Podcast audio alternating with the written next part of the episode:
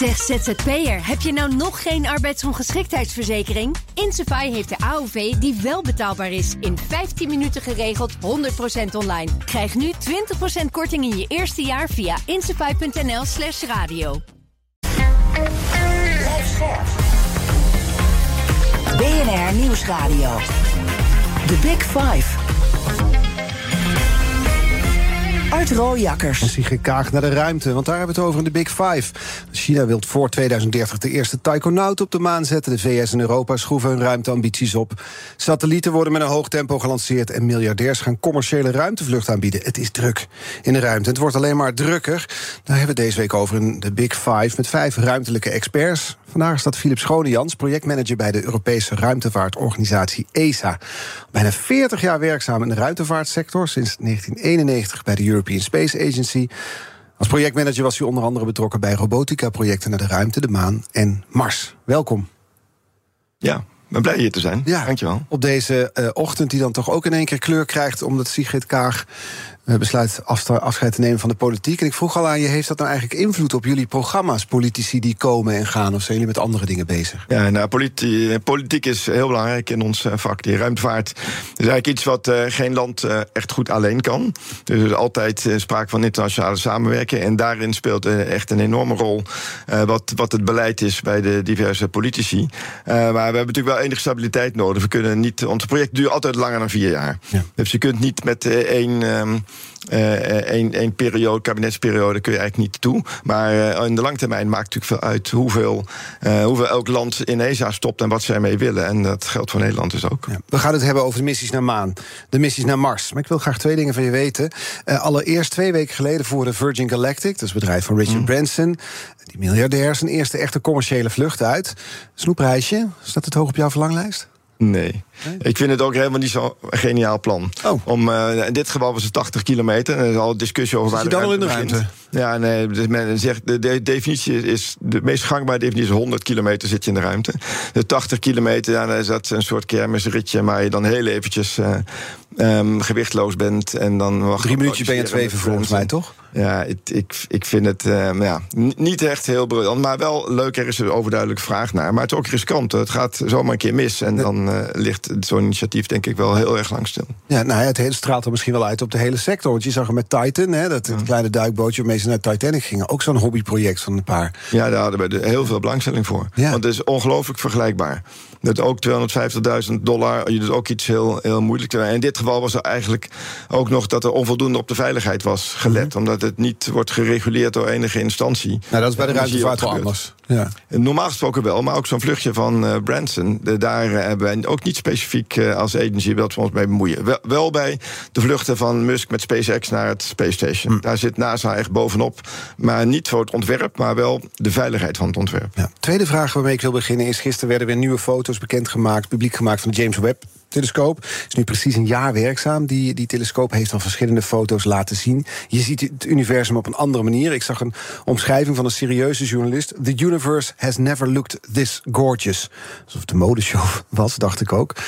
Die foto's van de James Webb telescoop, heb je die als, als bureaublad, als poster in je woonkamer, boven je bed hangen? Waar, waar heb jij ze? Nou, dat heb ik niet, maar ik geniet wel ongelooflijk van die foto's. Met name als je ze bekijkt naast die van de Hubble. Dan zie je het oh, zo ongelooflijk meer, veel meer detail. En uh, daar natuurlijk prachtig ingekleurd met kleur. Dit, dat is een soort van kunstmatig, maar daar worden ze heel prachtig. En, uh, maar het meest bijzondere daarvan vind ik dat je hele zwakke lichtbronnen kunt zien naast veel sterkere lichtbronnen. En je kijkt daarmee dus veel verder uh, terug in de tijd. Want je kijkt dan naar licht wat misschien zoveel miljard jaar geleden is uitgezonden. Het is onbevattelijk als je daarover nadenkt. Hè? Ja. We het iets dichter bij huis zoeken. Het is nog steeds een eindje hoor, maar de maan. Want daar willen we naartoe. Uh, het Artemis-programma is door de NASA opgestart. Internationaal ruimtevaartprogramma met als doel om 2024 astronauten op de maan te laten landen. Je zit hier niet voor niets in een t-shirt waar groot Artemis op staat, een polo. Waarom is het tijd dat we er weer naartoe gaan, naar de maan? Nou, de maan is eigenlijk nog steeds wetenschappelijk heel interessant. En uh, de Amerikanen zijn er destijds mee gestopt Omdat uh, het was een aantal keer goed gegaan, ook een keer bijna mis met uh, Apollo 13. En ze wilden graag die Space Shuttle bouwen en dat kon niet tegelijk. maar dat was eigenlijk toen ook al wel jammer. Maar ze hadden ook een heleboel maanstenen mee teruggenomen naar de, naar de aarde. Daar kom ik straks nog op, want dat willen we ook met Mars doen. Mm Marskruis willen jullie verzamelen, ja. Maar de, de, de, de, wetenschappers zijn nog steeds super geïnteresseerd in, in de maan. En met name in de Zuidpool en de Noordpool. Want daar is, daar is de maan echt wel wat anders. Omdat daar nooit licht gekomen is. Dat licht scheert daar langs. En binnen die kraters, daar is nooit licht geweest. Daar heb je volstrekt onaangetast uh, bodem nog. En uh, ja, in, op de aarde hebben we niks meer wat onaangetast is. We hebben overal met onze vingers aangezeten. Oh, dan is het onaangetast en dan gaan jullie er met je vingers aan zitten? Ja, op kleine plekjes. We hebben één, één karretje wat er rondrijdt. Dat, dat, dat kan nog wel, want ja, dat heeft ook enorm veel onderzoekswaarde. Ja, want ik dacht altijd dat de maan eigenlijk gewoon een beetje saai stuk steen is. Er is niet zoveel te vinden. Nou de, de, de, geologen die zeggen dat dat uh, het, uh, het museum van het zonnestelsel oh? is. Het geologisch museum van het zonnestelsel. Tel eens. En die zijn daar dus super geïnteresseerd in wat ze daarin vinden. En wat ze in die gesteenten vinden die inderdaad onaangeroerd door licht wat dan ook. Dus je, je kunt ook zien wat, um, als bij Mars kijken we ook naar hoeveel, hoe ver dringt het UV binnen, hoe ver dringt welke straling binnen. En op de maan is blijkelijk heel erg interessant. Maar er is ook natuurlijk zoiets dat wij hebben de exploratiedrang van de mensen die niet te beteugelen is. Dus wij willen gewoon ook weer naar de maan en, uh, en naar Mars. En niet alleen de Amerikanen, maar dat willen dus ook uh, de Chinezen en Europa en. Mm -hmm. En, Japan wil het uh, ook, en India. En, en India vertrekt morgen of zo, vanmiddag. Vertrekken ze naar de maan? Naar de maan. Met astronauten of met een nee, onbemande missie, toch? Ja. Want ik las een, een uitspraak van Vincent Ikke. Ik ken je ongetwijfeld. De hoogleraar Theoretische Sterrenkunde aan de Universiteit Leiden. Bijzonder hoogleraar Kosmologie aan de Universiteit van Amsterdam. Hij zegt: De wetenschappelijke waarde van de mens op de maan is nul. Dat zie je anders, denk ik. Nou, daar kan ik me wel iets bij voorstellen. Er is veel discussie over. Of je nou, als je echt wil het gesteente onderzoeken, of je dan per se mensen daar naartoe moet sturen, of dat je ook zo toe zou kunnen met robots. En um, zelfs andere bekende, of, ja, bevriende hoogleraar plantologie... die vindt zelfs dat je op Mars moet, heel erg moet oppassen met mensen sturen. Want dan gaan de mensen zelf bacteriën en leven meenemen. En dan detecteer je dus microben. En, en ha, leuk, weer eens leven. Maar dat heb je dan, zit, komt van de vette vingers van de engineers... Ja. die aan die. Die handen niet goed gewassen dus hebben. zij zeggen, ga nou eerst maar een tijdje met robots. En dan, um, dan heb je daar... Dus uh, wat je daar vindt is dan ook echt van Mars. En ja, dus ik, ik kan dat die stelling van Vincent op zich wel begrijpen. Maar er zijn ook nog andere redenen om uh, naar, naar de maan te willen. En we willen daar, ja, ik wil, we willen niet, niet, wij willen niet koloniseren. Er zijn veel mensen die het daar wel over hebben. Mm -hmm. Maar uh, we willen wel voor wetenschappelijk onderzoek daar zijn. willen kijken of je daar langer kunt leven. willen kijken of je het als uh, stepping stone voor Mars zou kunnen gebruiken. Um, ja, het is ook symboliek, toch? Het, het, geeft ook misschien ergens hoop aan de mensheid... dat het ons weer lukt om mensen op de maan te zetten. Ja, nou ja, die, die, uh, dit soort high-tech geeft nou vooral altijd uh, uitstraling. En het laat ook zien uh, voor die diverse landen dat zij nog on top of things zijn qua technologische inhoud. Dus dat kan ook, een, kan ook een drijfveer zijn. Ik denk dat dat in Europa ietsje minder speelt, maar tussen China en Amerika zeker wel. The Big Five. Art Rojakkers. Met vandaag de gast Philip Schronejans, projectmanager bij ESA.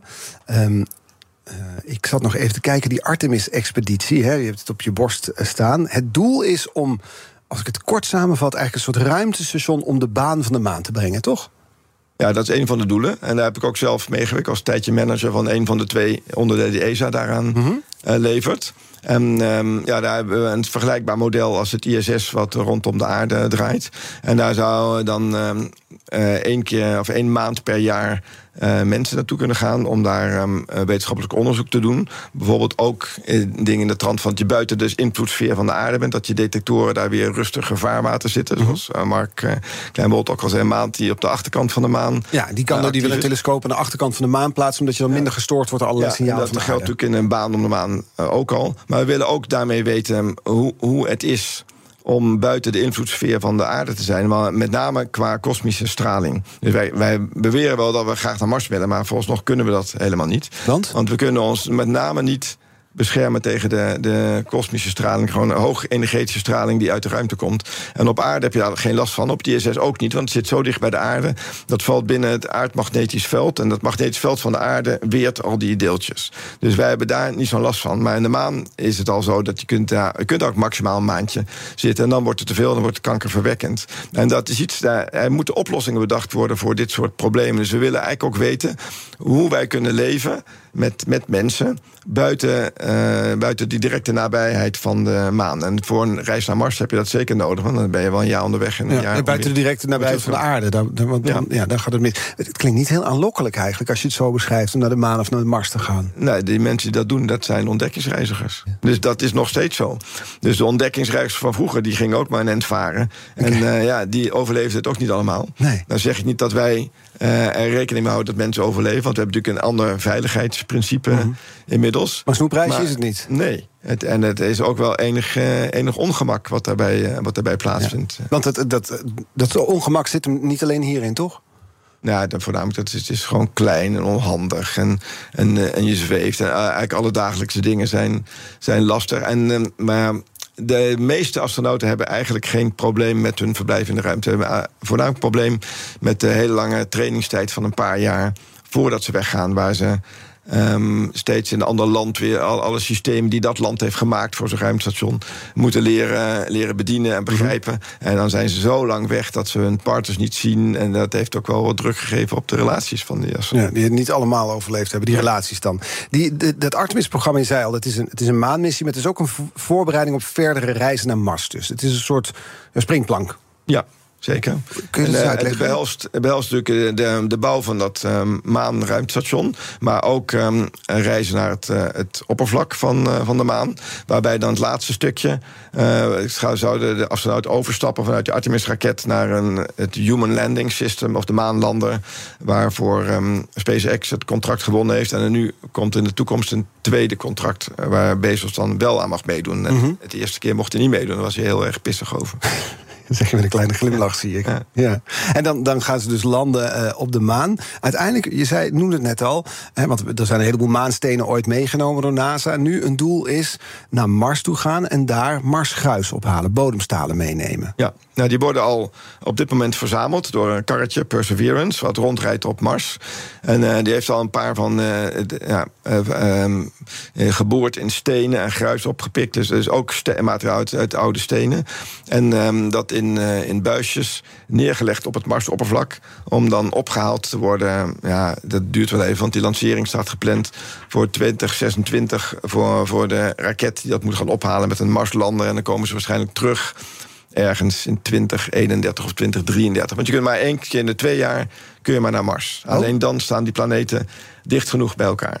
De, vanwege de baan die de aarde aflegt. Ja, en... stel dat, dat de maan aan de linkerkant van de zon zit en Mars aan de rechterkant van de zon, dan kan je er nooit van zijn levensdagen heen. Dus je moet wachten tot ze uh, bij elkaar in de buurt staan. En dat is maar één keer in de twee jaar, want de Mars draait in twee jaar om Mars en de aarde in één jaar pas. En één keer in de twee jaar dan haalt hij hem net handig in.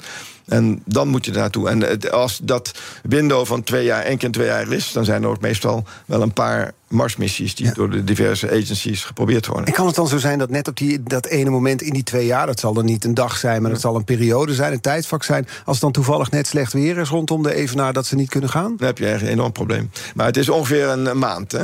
Dus, uh, maar we hebben nu bijvoorbeeld, we hebben nu geplande lancering in 2026 om dat, die Marsmonsters op te halen. En dat is best een oké okay jaar. En dan is er in juli ergens is er een, een, maandje. Maar in oktober en in december is er nog weer een korte periode van een weekje. Dus dat is oké. Okay. Maar twee jaar later, in, uh, als er twee jaar later uh, moet worden gelanceerd, dan, um, dan is het echt een enorm probleem. Want dan uh, is er alleen maar ergens in de zomer zeven dagen dat zou kunnen. Als je dan um, een paar dagen slecht weer onweer hebt... en uh, er is een keer uh, een computer die vindt dat een of andere sensor... een verdacht signaal afgeeft, dan gaat hij al niet... en dan heb je meteen twee jaar delay. Ja. ja. Dat het zo specifiek komt, dat wist ik niet. Hoe lang gaat het dan nog duren? Want dit is dus met spullen ophalen, een soort bezorgdienst en ophaaldienst, zou ik maar zeggen. Hoe lang gaat het nog duren, denk je, voordat de mens voet zet op, op Mars? Ja, uh, we zeggen altijd over 25 jaar, maar dat zeggen we wel heel 25 jaar. uh, het is echt heel onduidelijk. En er zijn, ik heb al overzicht gegeven van wat we allemaal nog niet kunnen. We weten ook niet goed onderweg hoe we met ons afval moeten omgaan. De mens creëert natuurlijk enorm hoeveelheid afval. Mm -hmm. Het is uh, volstrekt onduidelijk hoe je terug zou moeten kunnen. Want als we nu Mars monsters ophalen. Dit is voor de eerste keer dat er een raket vanaf Mars zou worden gelanceerd. Maar dat piepklein raketje van 2,5 meter hoog... waar een kratje met die, met die stalen in zitten... dat is ongeveer zo groot als een grote voetbal... dat kan je dan nog wel lanceren. Hopen we, want dat is mhm. natuurlijk nog niet gedaan. Dat is nog niet gedaan, nee. Ja. Uh, maar mensen lanceren, dat is echt heel erg veel kilo's. En daar heb je heel veel brandstof voor nodig... die je eigenlijk niet op de heenweg kan meenemen. Dus er moet eerst geleerd worden om uh, van ijs, wat op Mars is... in combinatie met marsgruis, om daar brandstof van te maken. Dus er zijn een heleboel stappen die nog moeten. En ik vind ook een hele ingewikkelde... Zoals je kijkt naar die beelden van astronauten die terugkomen uit het Space Station... die worden vaak de capsule uitgetild... en dan uh, moeten ze weer in een korte revalidatie... voordat ze weer behoorlijk kunnen lopen.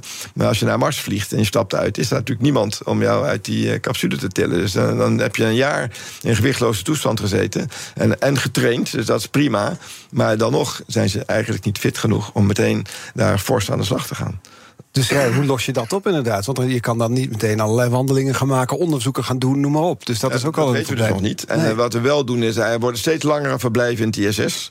Dus in het begin was het uh, maximaal half jaar. Nu zijn er een paar, die zijn een jaar geweest. En dan uh, we proberen die grens eigenlijk steeds op te rekken. En ook het fitnessprogramma aan boord wordt steeds, steeds verbeterd. En uiteindelijk die spierkracht, dat is wel soort van oké. maar eigenlijk hebben je botten ook um, impact nodig. Uh, het, is, het, is, niet alleen maar eh, als je aan veren trekt en zo, is oké voor, je, voor je spieren. Maar die mm botten die hebben die, die klap nodig van het lopen om uh, sterk te blijven. En uh, de botontkalking is een probleem. De bot, alles wordt slapper ja, daar wordt aan gewerkt, maar geleidelijk. Ja, dus die 25 jaar kan makkelijk ook nog eens een keer 25 jaar worden. zou zomaar kunnen. Vraag het me over 25 jaar nog een keer. Ja, nou, dat spreken we bij deze af dan. Dat ik zo over 25 jaar nog eens vraag. Ik ga je zo ook nog veel meer vragen. Ook de kettingvraag van Marco Langbroek, die hier gisteren te gast was. Hij had satellieten in de vraag. En had een, een ethische vraag voor je. Die ga ik je zo voorleggen. En we gaan het ook nog hebben over ja, hoe gaat het met samenwerking in de ruimte in tijden van geopolitieke spanningen. Dat ga ik allemaal bespreken met Philip Schonejans, projectmanager bij de Europese ruimteuitvaartorganisatie ESA. We hebben het ook nog over de wetlopende ruimte. Genoeg te bespreken. Blijf luisteren. Zeg ZZP'er, heb je nou nog geen arbeidsongeschiktheidsverzekering? Insafai heeft de AOV die wel betaalbaar is. In 15 minuten geregeld, 100% online. Krijg nu 20% korting in je eerste jaar via insafai.nl slash radio. Verdienen jouw medewerkers de beste HR-service? Wij vinden van wel. Numbers combineert payroll met slimme HR-features Bespaar kosten en geef medewerkers eenvoudig toegang tot verlof, declaraties en loonstroken. Probeer Numbers op nmbrs.nl. BNR Nieuwsradio. The Big Five. Art Rooijakkers. Welkom bij het tweede halfuur. Deze week vijf kopstukken uit de wereld over de race om de ruimte. Eerder deze week sprak ik met Mark Kleinwold, is directeur van het Radboud Radiolab, betrokken bij de nieuwe telescoop in Namibië. Terug te luisteren via de BNR-app. Vandaag de gast Philip Schonejans, projectmanager bij ESA. De komende half uur wil ik graag nog twee onderwerpen sowieso met je bespreken. De ruimtewetloop en de samenwerking met de Russen. Maar voordat we daar aan toe komen wil ik eerst de kettingvraag met je behandelen. Um, want gisteren was Marco Langbroek hier te gast. Hij is satellietspotter en docent Space Situational Awareness aan de TU Delft. En die had een, een ethische kettingvraag voor je. Luister mee. Hoe voorkomen we dat wij ook op andere hemellichamen in de ruimte eigenlijk alleen maar uh, de boel leegroven en er een zootje van maken.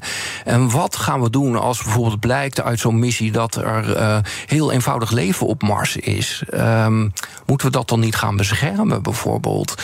En moeten we dan niet zeggen, laat Mars maar helemaal met rust? En hoe ga je dan om met al die miljonairs die hun eigen gang gaan en naar Mars willen? Dus die ethische vraag wil ik hem voor, uh, voorleggen: van hoe gaan we daarmee om? Hoe gaan we voorkomen dat we ook daar een zootje van maken? Mag ik antwoorden? Heel graag. ja, nou ja, dat is een, het ethische aspect daarvan is ingewikkeld. Ik vind het ethische aspect makkelijker bij wat, wat je moet doen met de ruimte, moet er een regulering zijn. Maar als je specifiek gaat over, stel we vinden, vinden daar leven, mhm. moet daar dan wat mee?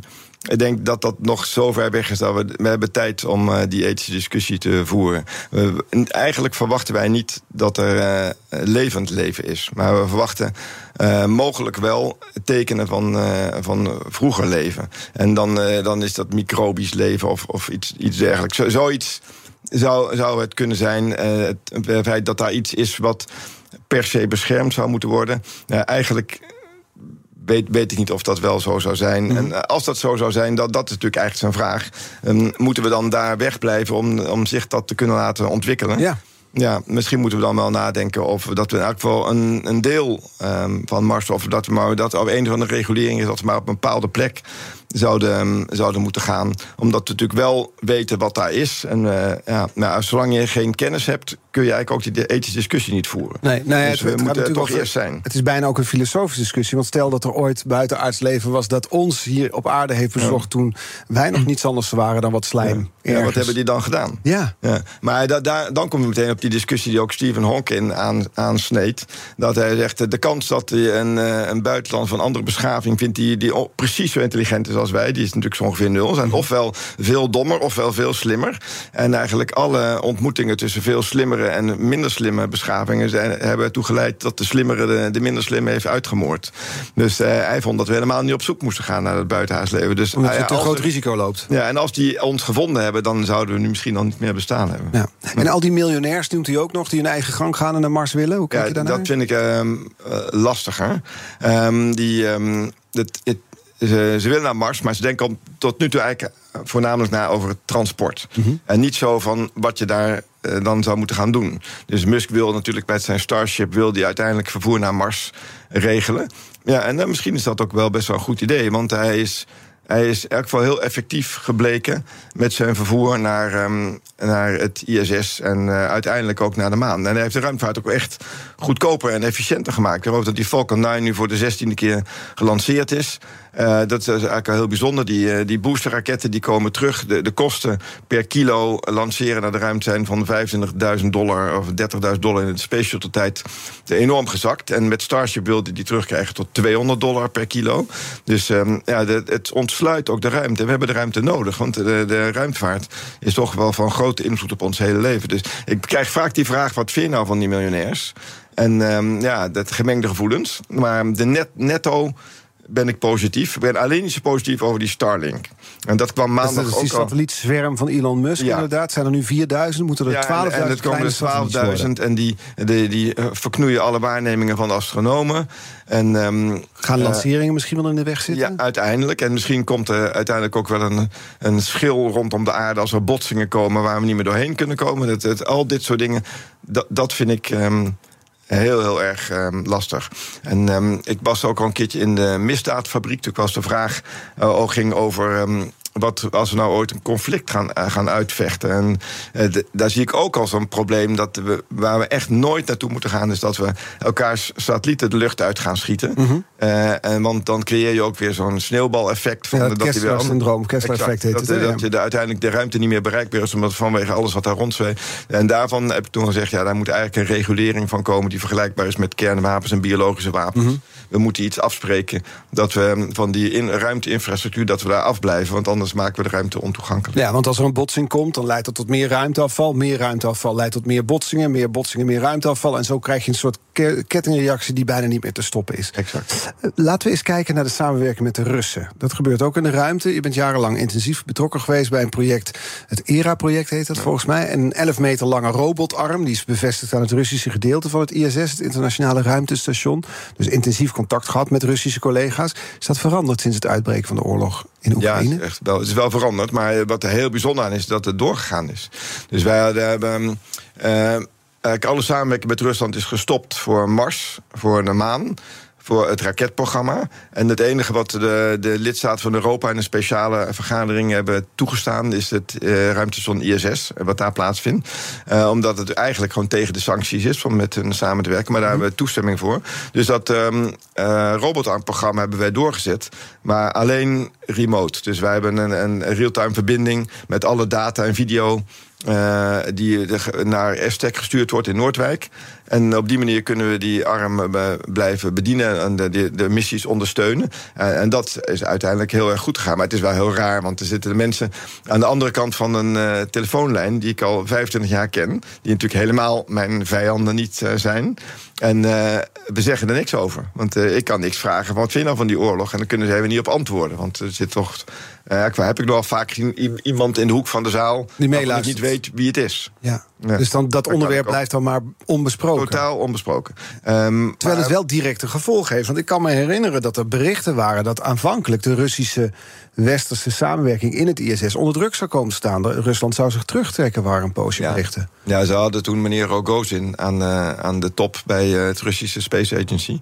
En die beweerde al vrij snel dat hij het ISS wel even zou laten neerstorten op, eh, op Amerika of op Europa. En eh, ja, dat was grootspraak. Dat. Maar die taal eh, viel wel in de smaak bij meneer Poetin. Want die, vindt, die vond dat wel mooie, krachtige Macho. krachtige macho-taal. En toen kreeg hij een, een functie aangeboden in Oekraïne... wat hij eigenlijk ook weer niet wilde. Maar zijn opvolger, meneer Borisov, die eh, is een stuk redelijker. Die heeft nu ook door dat zij wel door moeten met dat ISS. Want eh, eer dat ze een eigen space station weer hebben... dat duurt waarschijnlijk jaren. Ja, want eh, hoe, verwacht je dat? Hè? Die, die oorlog is nu meer dan een jaar oud. Hoe, hoe gaat zich dat ontwikkelen dan, die Russisch-Westerse samenwerking? Maar, In, de, in de ruimte? Het echte antwoord is geen idee. Maar eh, wat wel zo is, is dat eh, Rusland natuurlijk het grootste land van de wereld. Dus uiteindelijk moeten we toch weer een normale relatie met dat land opbouwen. als er een regimeverandering is. En eh, alle oorlogen stoppen, wordt altijd gezegd. Dus deze gaat op een gegeven moment ook stoppen. En dan, dan zijn we wel heel blij als we met dat ISS nog, nog één eh, draadje hebben met Rusland. Van waaruit we de samenwerking misschien weer kunnen uitbouwen. En dat is iets, wel iets wat ik zou hopen. Want we hebben de Russen nodig in de ruimte. Nou, steeds minder. Eh, oorspronkelijk heel erg natuurlijk. Maar ik denk dat alle andere ehm, landen in de wereld proberen zich nou natuurlijk eh, onafhankelijker te maken van Rusland. En zij hadden natuurlijk de Soyuz, maar dat ding is ook 50 jaar oud. Dus nu is de Dragon is daar. En eh, wij hebben in Europa wel als heel belangrijke boodschap nu naar de lidstaten uitgezonden. Dat eh, de, we hebben tot nu toe alles gedaan bij een ex- exploratieprogramma in internationale samenwerking. Maar de tijd is er nu wel dat, en je ziet dat met eh, debakel van Rusland, dat we een, een eigen ruimtevaartprogramma moeten hebben wat, wat meer zelfstandigheid heeft. Wat betekent dat, laatste? Nou, het belangrijkste, wij hebben geen raket waarmee we mensen de ruimte in kunnen brengen. Wij in Europa. Wij in Europa niet. Sterker nog, we hebben het we even helemaal geen raket. Dus dat, dat is omdat Ariane 5 de laatste is gelanceerd. 6 is nog niet klaar. Vega had eh, vorig jaar een, eh, een, ehm, een lanceerprobleem. Dus die zijn nog bezig in de onderzoeken. En eh, de- met de Soyuz lanceren we niet meer om vanwege de Russen. De- maar de, veel belangrijker is, we hebben geen bemande raketten. Dus dat zijn dingen... Die kunnen we dan toch huren of lenen bij, bij Elon Musk of Ja, zo? dat kan, maar de vraag is of je dat moet willen. Je wil zelfstandig zijn, Ja, dus wij hebben gezegd, we, willen, we, blijven dan? samenwerken... maar we willen ook eh, ons eh, minder eh, afhankelijk maken van de anderen. We willen eigenlijk... in de perscommunicatie staat iets van... we willen meespelen aan de tafel waar het, de toekomstige veiligheid van de wereld wordt bepaald. Ja. Dus, er, zijn, er wordt eigenlijk hoog ingezet, politi- hoge politieke statements... dat ruimtevaart is zo belangrijk inmiddels... dat de veiligheid van de wereld, eh, die, die wordt ook bepaald aan de ruimtevaarttafel. En daar moeten wij bij zijn en niet alleen maar in de, aan de zijlijn. En dit is op scherp gezet, wat je nu beschrijft. Die, die taal, hè, die, die, die politiek scherpe taal ook, die, die, die vindt plaats, die is er vanwege de toegenomen geopolitieke spanningen, spanningen vanwege de oorlog in Oekraïne. Ja, dit is. eh, Het heeft direct gevolgd op, op ruimteprogramma's. Ja, dat is zeker. Eh, Maar het is ook een beetje. Het is iets wat we al langer wilden. En het is nu een, een argument wat er kracht aan toevoegt. Never waste a good is- crisis. Dat is natuurlijk ook weer zo. Hè? Maar, maar het is wel echt waar dat de geopolitieke spanningen ja, di- dit belangrijk maken. Zeg ZZP'er, heb je nou nog geen arbeidsongeschiktheidsverzekering? Insafai heeft de AOV die wel betaalbaar is. In 15 minuten geregeld, 100% online. Krijg nu 20% korting in je eerste jaar via insafai.nl slash radio. Verdienen jouw medewerkers de beste HR-service? Wij vinden van wel. Numbers combineert payroll met slimme HR-features. Bespaar kosten en geef medewerkers eenvoudig toegang tot verlof, declaraties en loonstroken. Probeer Numbers op nmbrs.nl. BNR Nieuwsradio. The Big Five. Art Rojakkers. Je luistert naar BNR's Big Five van de race om de ruimte. Eerder deze week sprak ik met Marjolein van Heemstra...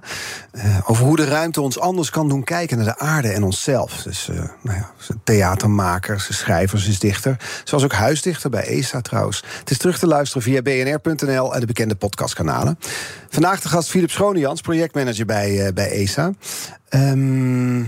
We gaan eens kijken naar hoe, hoe dat nou zit met die wedloop in de ruimte. Want ik noem ze nog één keer. De Russen, de Amerikanen, wij, de Europeanen, de Canadezen en de Japanners... die werken al jaren samen in de ruimtevaart.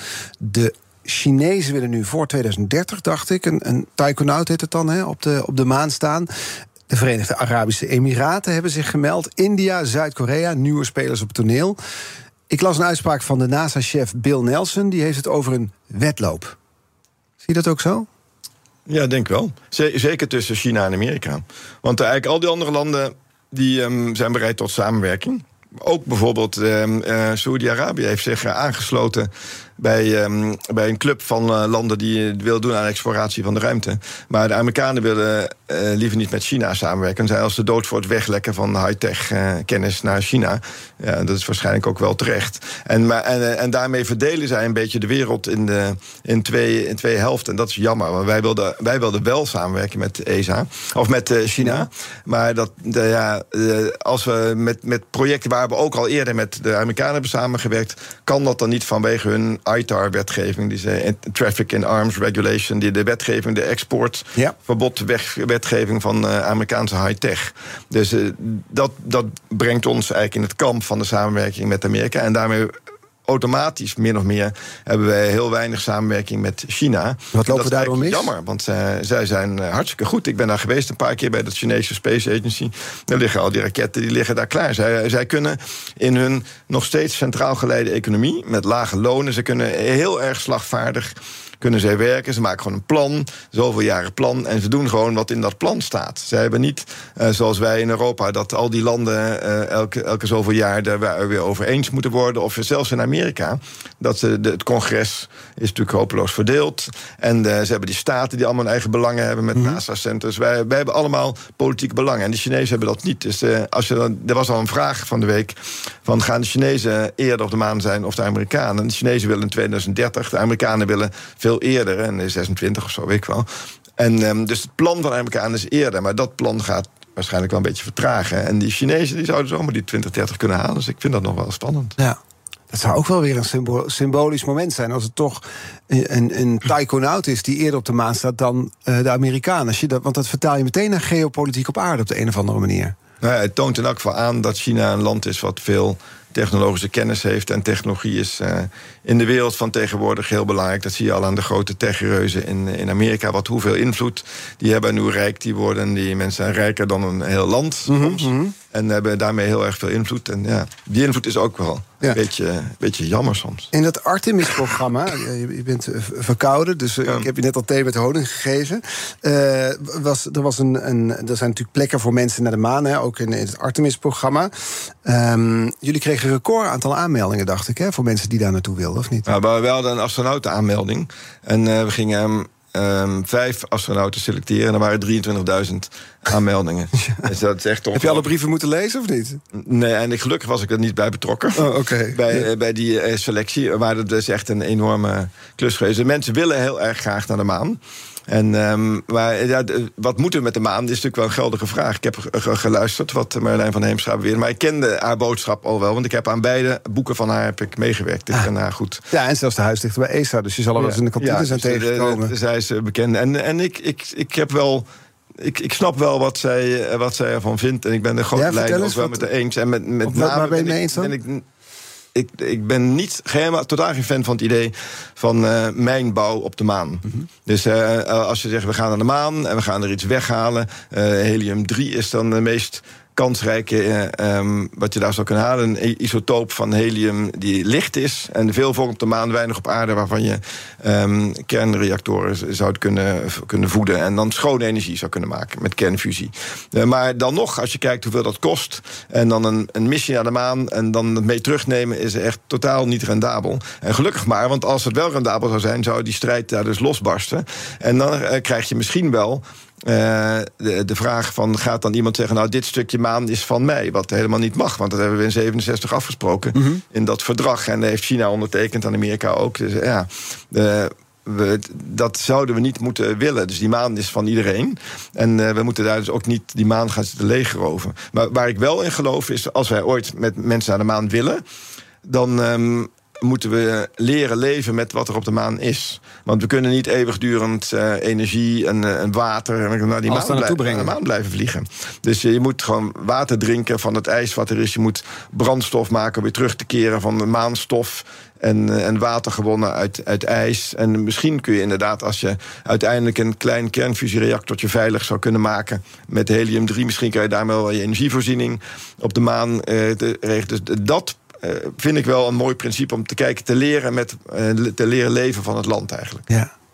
Ik vind het zo mooi hoe mensen zoals jij met zo'n wijdse, ruime blik daar makkelijk over kunnen spreken. Nou, moeten we gewoon kunnen leven van de dingen die er op de maan zijn. Dit, want het voelt zo ongelooflijk ver van, letterlijk ver van mijn bed, maar ook ver buiten mijn rijkwijde van mijn denkvermogen. Ik ga hier naar een supermarkt toe. Maar ja. jullie zitten letterlijk te bedenken hoe je op de maan dus kan leven. En sterker nog, hoe je daar iets kan bouwen zodat je ook weer terug kan komen naar aarde. Ja, en dat, dat is natuurlijk lange termijn. Dus wij, wij hebben wel altijd een mengeling van uh, de, wat doen we vandaag. Vandaag bouwen we uh, de raket die in Artemis naar de maan ja. gaat. En wat doen we over, over de lange termijn en wat willen we ermee? Maar, maar er is. Um, dat hele maandprogramma en ook Mars, dat, eigenlijk het exploratieprogramma van ESA, dat het is ook een soort.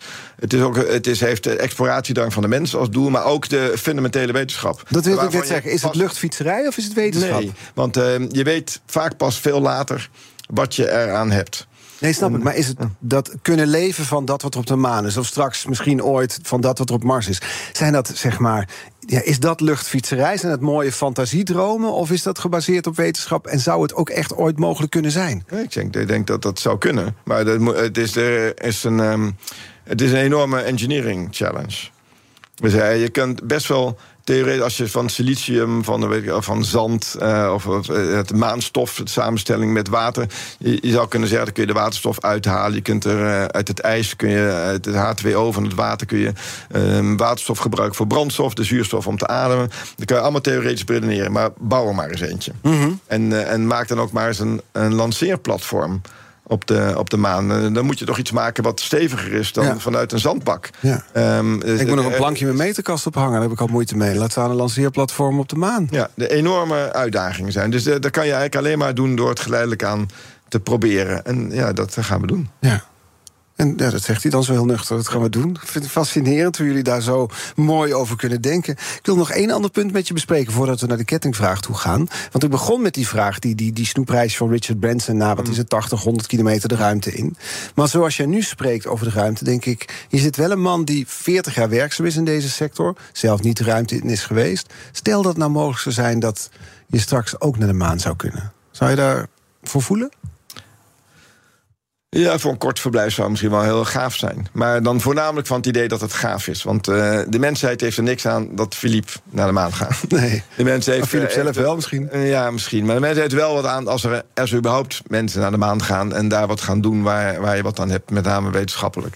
Dus uh, ja, dan, dan moet het ook wel heel normaal worden. Ja, ik heb al die vraag natuurlijk vaak gekregen. Weet je, mm. keer naar de ruimte. Zegt nou, zo'n tiendaags reisje wil ik wel, maar een jaar of een half jaar um, in een kleine ruimte gaan zitten met, uh, met zes anderen. Ja, dat, dat niet per se. En er zijn ook veel, heel veel mensen die dat uh, uit die 23.000 kandidaten, je kunt je wel voorstellen, wat voor onvoorstelbaar goede wat dat voor talent ertussen zit. Die met, ja. met uh, meerdere PhD's in 25 types helikopter kunnen besturen. Ja. Uh, ik heb al het voorbeeld gegeven. Ik ben altijd een enorm fan van de James Bond films. Dus die hij stilt altijd een helikopter en dan vliegt hij daar gewoon mee weg. Ja. Alsof je weet hoe dat moet. Maar er zijn dus mensen die dat inderdaad kunnen. En uh, daar hebben wij er dus nu eentje van. Ja, die kan er misschien wel naar de maan toe. Morgen is hier ruimtevaartdeskundige Rob van den Berg te gast. Hij is van Sterrenwacht Zonneborg in Utrecht. Je mag hem een kettingvraag stellen. Wat zou dat zijn? Ja, en, uh, ik ken Rob natuurlijk als uh, directeur van de Space Expo, mm. die gewoon naast Aztec ligt in, in Noordwijk. Maar ik zag dat hij nu um, um, verantwoordelijk voor collectie in het Naturalis uh, Biodiversity Center.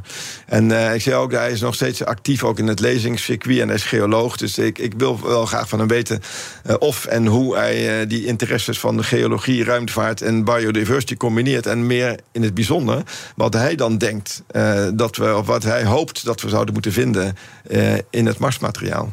We gaan het morgen vragen dus. Rob van den Berg, ruimtevaartdeskundige. Dank voor de komst, Philip Schonejans, projectmanager bij ESA. Succes daar met alle projecten, met het Artemis-project ook. Onze afleveringen zijn terug te luisteren als podcast. Via onze eigen app, via je favoriete podcastkanaal... kun je alle afleveringen terugluisteren, hoef je niks te missen. Nu op deze zender Iwan Verrips met BNR Breekt. Tot morgen. Zeg ZZP'er, heb je nou nog geen arbeidsongeschiktheidsverzekering? Insafai heeft de AOV die wel betaalbaar is. In 15 minuten geregeld, 100% online. Krijg nu 20% korting in je eerste jaar via insafai.nl slash radio.